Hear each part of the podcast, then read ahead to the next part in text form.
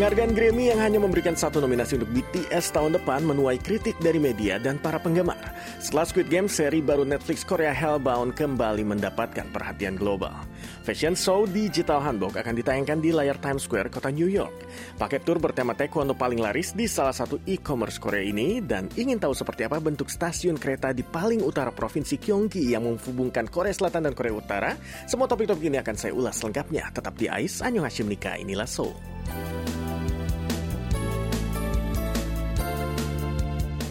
Annyeonghaseyo nikah sahabat pendengar KBS World Radio. Kita jumpa lagi dengan update info dan kabar terbaru dari Korea Bersama saya Alvin Kobulcia di AIS edisi hari Kamis. Dan kita langsung saja yuk bahas info pertama di hari ini dan pendengar tahu kan ya, walaupun Korea itu dibilang sebagai negara yang terisolasi dari dunia luar, kecuali untuk warga Korea Selatan, kita sebenarnya bisa berkunjung ke sana.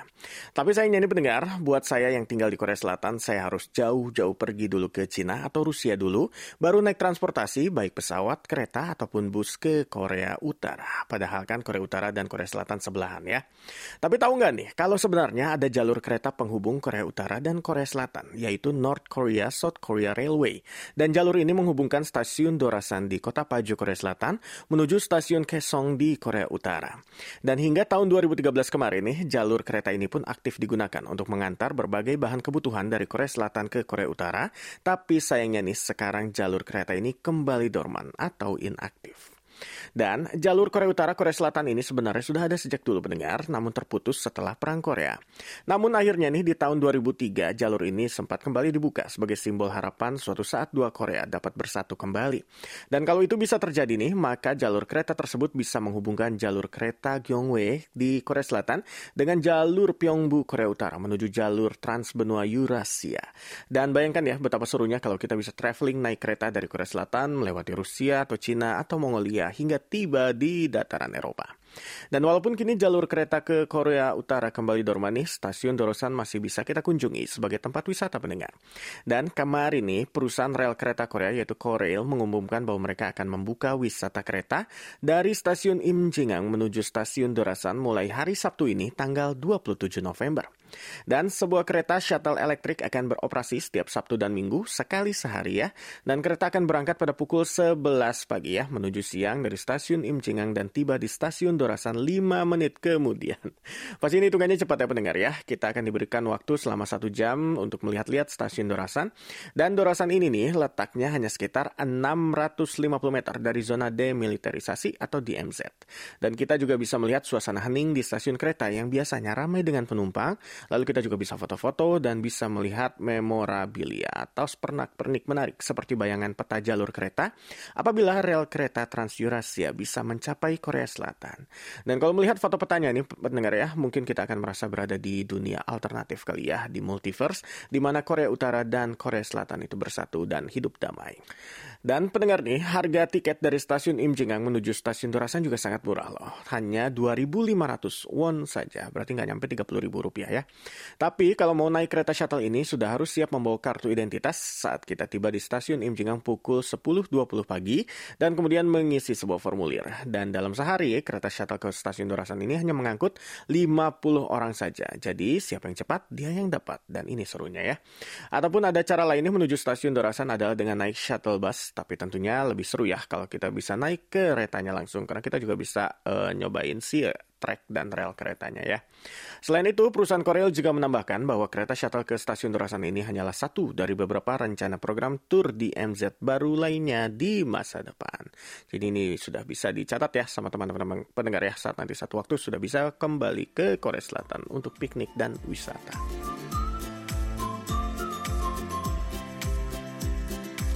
Pendengar masih di KBS World Radio siaran bahasa Indonesia di program AIS Hashimita inilah bareng saya Alvin Kobulsya. Dan pendengar, seperti yang sudah saya sampaikan di program AIS sebelum-sebelumnya nih Sekarang ini Korea sudah memasuki tahap hidup bersama COVID-19 atau living with COVID-19 Di tahap ini, toko-toko sudah bisa buka hingga jam 12 malam. Lalu kita juga nih bisa kumpul-kumpul hingga 10 orang. Dan pokoknya jauh lebih bebas daripada pengetatan sebelumnya ya. Apalagi saat kita kemarin ada di protokol jaga jarak level 4 kemarin-kemarin Dan walaupun kita sudah lebih bebas nih, ternyata warga Korea masih belum begitu minat untuk ikutan paket-paket tour yang biasanya dijual di situs-situs e-commerce. Dan memasuki tahap hidup dengan COVID ini, mungkin kita berpikir perusahaan-perusahaan travel domestik di Korea langsung bisa bangkit lagi. Tapi pada kenyataannya nih, di antara paket travel yang dijual di salah satu e-commerce Korea yaitu Timon, hanya satu paket tour yang laris terjual, yaitu adalah paket tour taekwondo.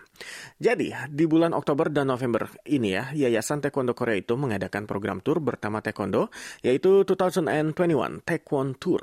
Dan jenis tour ini ada dua, yaitu paket tour Taekwondo Stay, di mana kita bisa menginap dan melakukan berbagai kegiatan yang berkaitan dengan Taekwondo, seperti mengunjungi tempat pelatihan Taekwondo pusat di Korea, lalu juga melakukan piknik. Dan jenis tour lainnya nih, selain yang tadi Taekwondo Stay, adalah Taekwondo My Bus, di mana kita bisa naik sebuah shuttle bus dari pusat kota Seoul menuju tempat tempat-tempat menarik seperti Yongin Folk Village dan juga pameran di Kintex. Dan ternyata nih pendengar, responnya itu sangat luar biasa. Dari rencana awal hanya menjual 2000 paket, Yayasan Taekwondo Korea harus menambahkan sekitar 600 paket lagi karena permintaan yang begitu banyak. Dan kalau dilihat dari testimoni orang-orang yang ikutan program ini, sepertinya nih program tour ini sangat menarik karena mendapatkan review atau nilai kepuasan 4,9 dari total 5 bintang. Jadi hampir sempurna ya. Dan sebenarnya di awal mulai Mei lalu ya, Yayasan Taekwondo juga sudah mengadakan paket program tour serupa yaitu Taekwondo My Car, My Bus, dan juga My Train di mana kita bisa mengendarai mobil, naik bus, ataupun kereta umum untuk mengunjungi tempat-tempat wisata Taekwondo. Dan walaupun semua biaya sudah termasuk masuk dalam paket tersebut ternyata peminatnya hanya sedikit saat itu ya, yaitu hanya 600 orang. Dan ini mungkin dikarenakan oleh repotnya menggunakan transportasi pribadi atau umum untuk traveling. Karena itulah untuk tour kali ini nih, mereka menghilangkan program Taekwondo My Car dan My Train, sementara tetap mengadakan Taekwondo My Bus, namun busnya tidak lagi menggunakan transportasi umum, melainkan menyediakan sebuah shuttle bus khusus agar para turis tidak merasa repot. Jadi nih, siapa pun termasuk teman-teman pendengar yang berminat dengan taekwondo, mulai dari anak-anak sampai orang dewasa bisa menikmati program ini. Jadi kalau kebetulan ada pendengar nih yang sedang tinggal di kota Seoul dan sekitarnya dan tertarik dengan taekwondo, boleh ya dicari ya. Taekwondo Stay yang ada di Timon. Paketnya sendiri nggak mahal, hanya sekitar 35 ribuan won.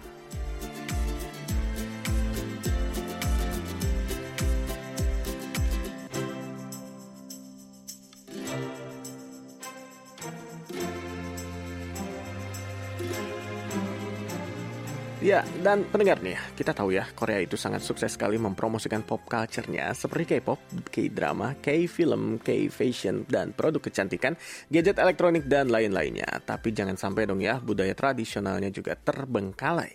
Karena itulah, setelah sukses promosi K-pop culture, sekarang pemerintah Korea bisa fokus mempromosikan K-traditional culture. Di antaranya adalah makanan tradisional kimchi, musik tradisional, dan juga pakaian hanbok. Dan baru-baru ini nih, Kementerian Budaya, Olahraga, dan Pariwisata Korea bersama Agensi Promosi Kerajinan Tangan dan Desain Korea itu menggait girl group Brave Girls, lalu boy group Dakbi, dan model virtual Rosie yang menjadi model fashion show hanbok digital bertajuk Hanbok Wave, The Wave of Hanbok is Coming, yang ditayangkan nih secara digital lewat billboard LED di tengah-tengah Times Square, New York, Amerika Serikat tanggal 23 November pukul 7 malam waktu setempat. Lalu Brave Girls, eh, lalu ada Dak Kebi dan Rossi ini memperagakan berbagai jenis hanbok karya 10 desainer dan perusahaan hanbok, mulai dari yang semi-tradisional hingga perpaduan dengan fashion modern. Dan kalau ingin melihat seperti apa sih koleksi-koleksi hanbok yang diperagakan, seluruh koleksinya juga sudah bisa dilihat secara online di situs hanbokwave.com. Sekali lagi, di situs hanbokwave.com ya, gelombang hanbok.com, yang diluncurkan kemarin usai acara fashion show. Dan menurut juru bicara dari Kementerian Budaya Olahraga dan Pariwisata Korea, saat ini di luar negeri ini minat akan pakaian tradisional Korea itu sedang tumbuh oleh pengaruh musik video dari BTS dan juga Blackpink. Dan peran-peran artis-artis K-pop dan aktor Hallyu juga sangat berperan besar dalam memperkenalkan hanbok kepada dunia global. Dan untuk ke depannya nih, Korea juga ingin agar hanbok berkembang dari sekedar menjadi aksesoris para bintang Korean Wave, tetapi juga menjadi bintang utama dari Korean Wave itu sendiri. Jadi benar juga pendengar ya, kan selama ini banyak orang-orang yang pakai hanbok karena ingin terlihat cantik atau ganteng seperti para aktor dan aktris di drama Korea atau juga ingin terlihat seperti para idolnya. Apalagi untuk jalan-jalan keliling istana dan desa Hanok di Korea ya.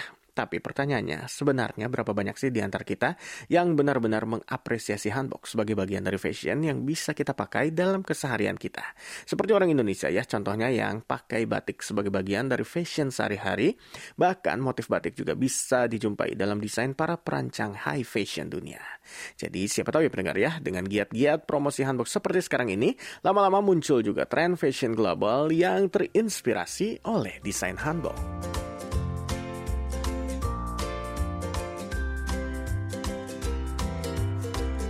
Mendengar masih sama saya Alvin Kobulsyah di AIS Anyong kali Sol di KBS World Radio siaran bahasa Indonesia. Dan teman-teman pendengar, saya punya teori nih.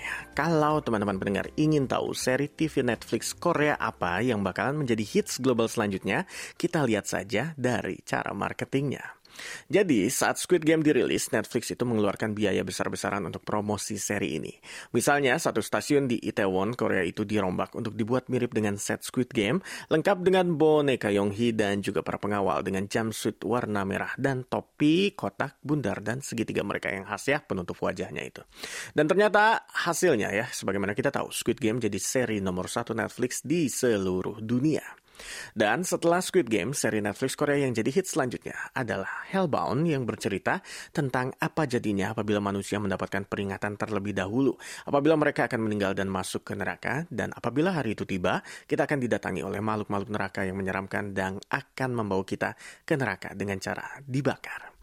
Jadi ngeri ya pendengar ya, dan seri bertema fantasi gelap atau dark fantasy ini adalah garapan sutradara Yoon Sang Ho dan diadaptasi dari webtoon karyanya sendiri dan berjudul sama ya Hellbound. Adapun Hellbound ini dibintangi oleh aktor dari Burning yaitu Yoo Ah-in, Kim Hyun Jo, Park Jong Min, Wo Jin Ah dan juga Yak In Jun dan dirilis pada tanggal 19 November kemarin. Dan menjelang rilisnya nih, film ini pun mendapatkan banyak liputan promosi di berbagai media termasuk premier eksklusif di Toronto International Film Festival atau TIFF pada bulan September lalu, lalu juga ini premier di Busan International Film Festival dan juga di BFI London Festival di bulan Oktober lalu. Lalu di salah satu mall terbesar Korea nih di Coex kita juga bisa melihat display patung-patung dari makhluk neraka Hellbound yang menjadi viral di media sosial. Lalu, hype dari seri Hellbound ini memang sangat besar ya. Sehari setelah dirilis, Hellbound sendiri telah ditonton oleh lebih dari 43 juta pelanggan Netflix. Dan ini melebihi rekor Squid Game. Dan per saat ini, Hellbound juga menduduki posisi pertama untuk seri TV Netflix dunia dan nomor satu secara keseluruhan baik film ataupun seri di berbagai negara Eropa seperti Prancis, Belgia, Portugal, dan Polandia, serta berbagai negara Asia seperti Hong Kong, Jepang, dan Singapura. Pada umumnya pendengar, seri Hellbound ini mendapat review cukup positif dari para kritikus yang menilai bahwa Hellbound memadukan elemen horor dengan tema kemanusiaan seputar moral manusia dengan baik. Dan saya juga setuju pendengar, konsep dari Hellbound ini bagus banget ya. Ada yang menilai ada persamaan antara Hellbound dan Squid Game, yaitu rasa putus asa yang dialami oleh manusia sehingga mereka berbuat apa yang mereka perbuat. Jadi teman-teman pendengar sudah pada nonton belum seri Hellbound? Kalau sudah, gimana menurut teman-teman pendengar? Bagus atau enggak? Dan kira-kira nih, apakah Hellbound bisa mengikuti kesuksesan Squid Game.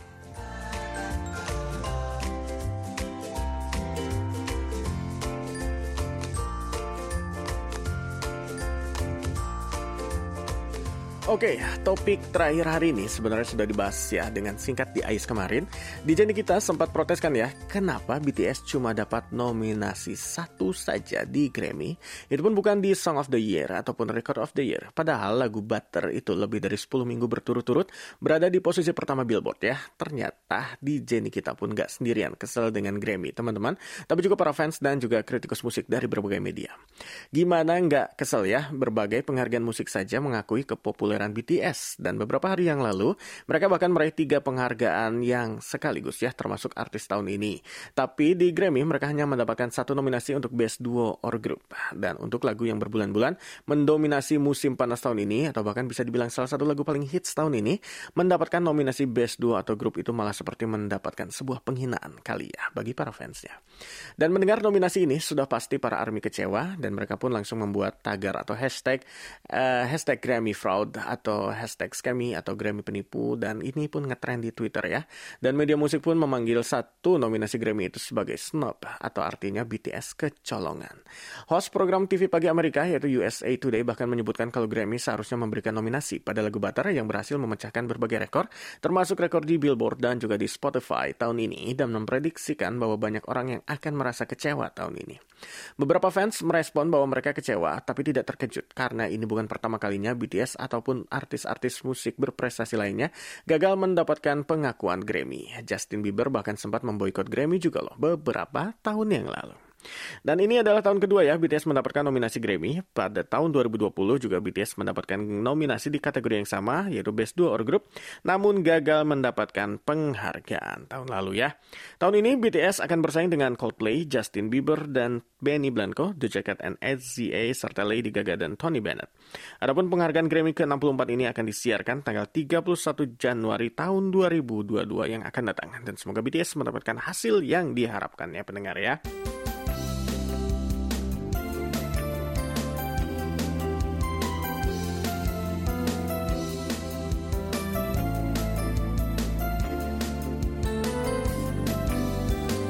Ya teman-teman pendengar, selesai sudah ya tugas saya membawakan program AIS untuk hari ini. Dan jangan lupa juga pendengar untuk kunjungi situs KBS World Radio ya. Untuk memilih artis dan lagu K-pop kalian tahun ini di survei K-pop akhir tahun 2021 KBS World Radio. Dan saya pun Alvin Kobulsyah terima kasih atas kebersamaannya hari ini dan kita jumpa lagi besok di Jumat Ceria. Sampai ketemu lagi, Neldo Hamkeheyo.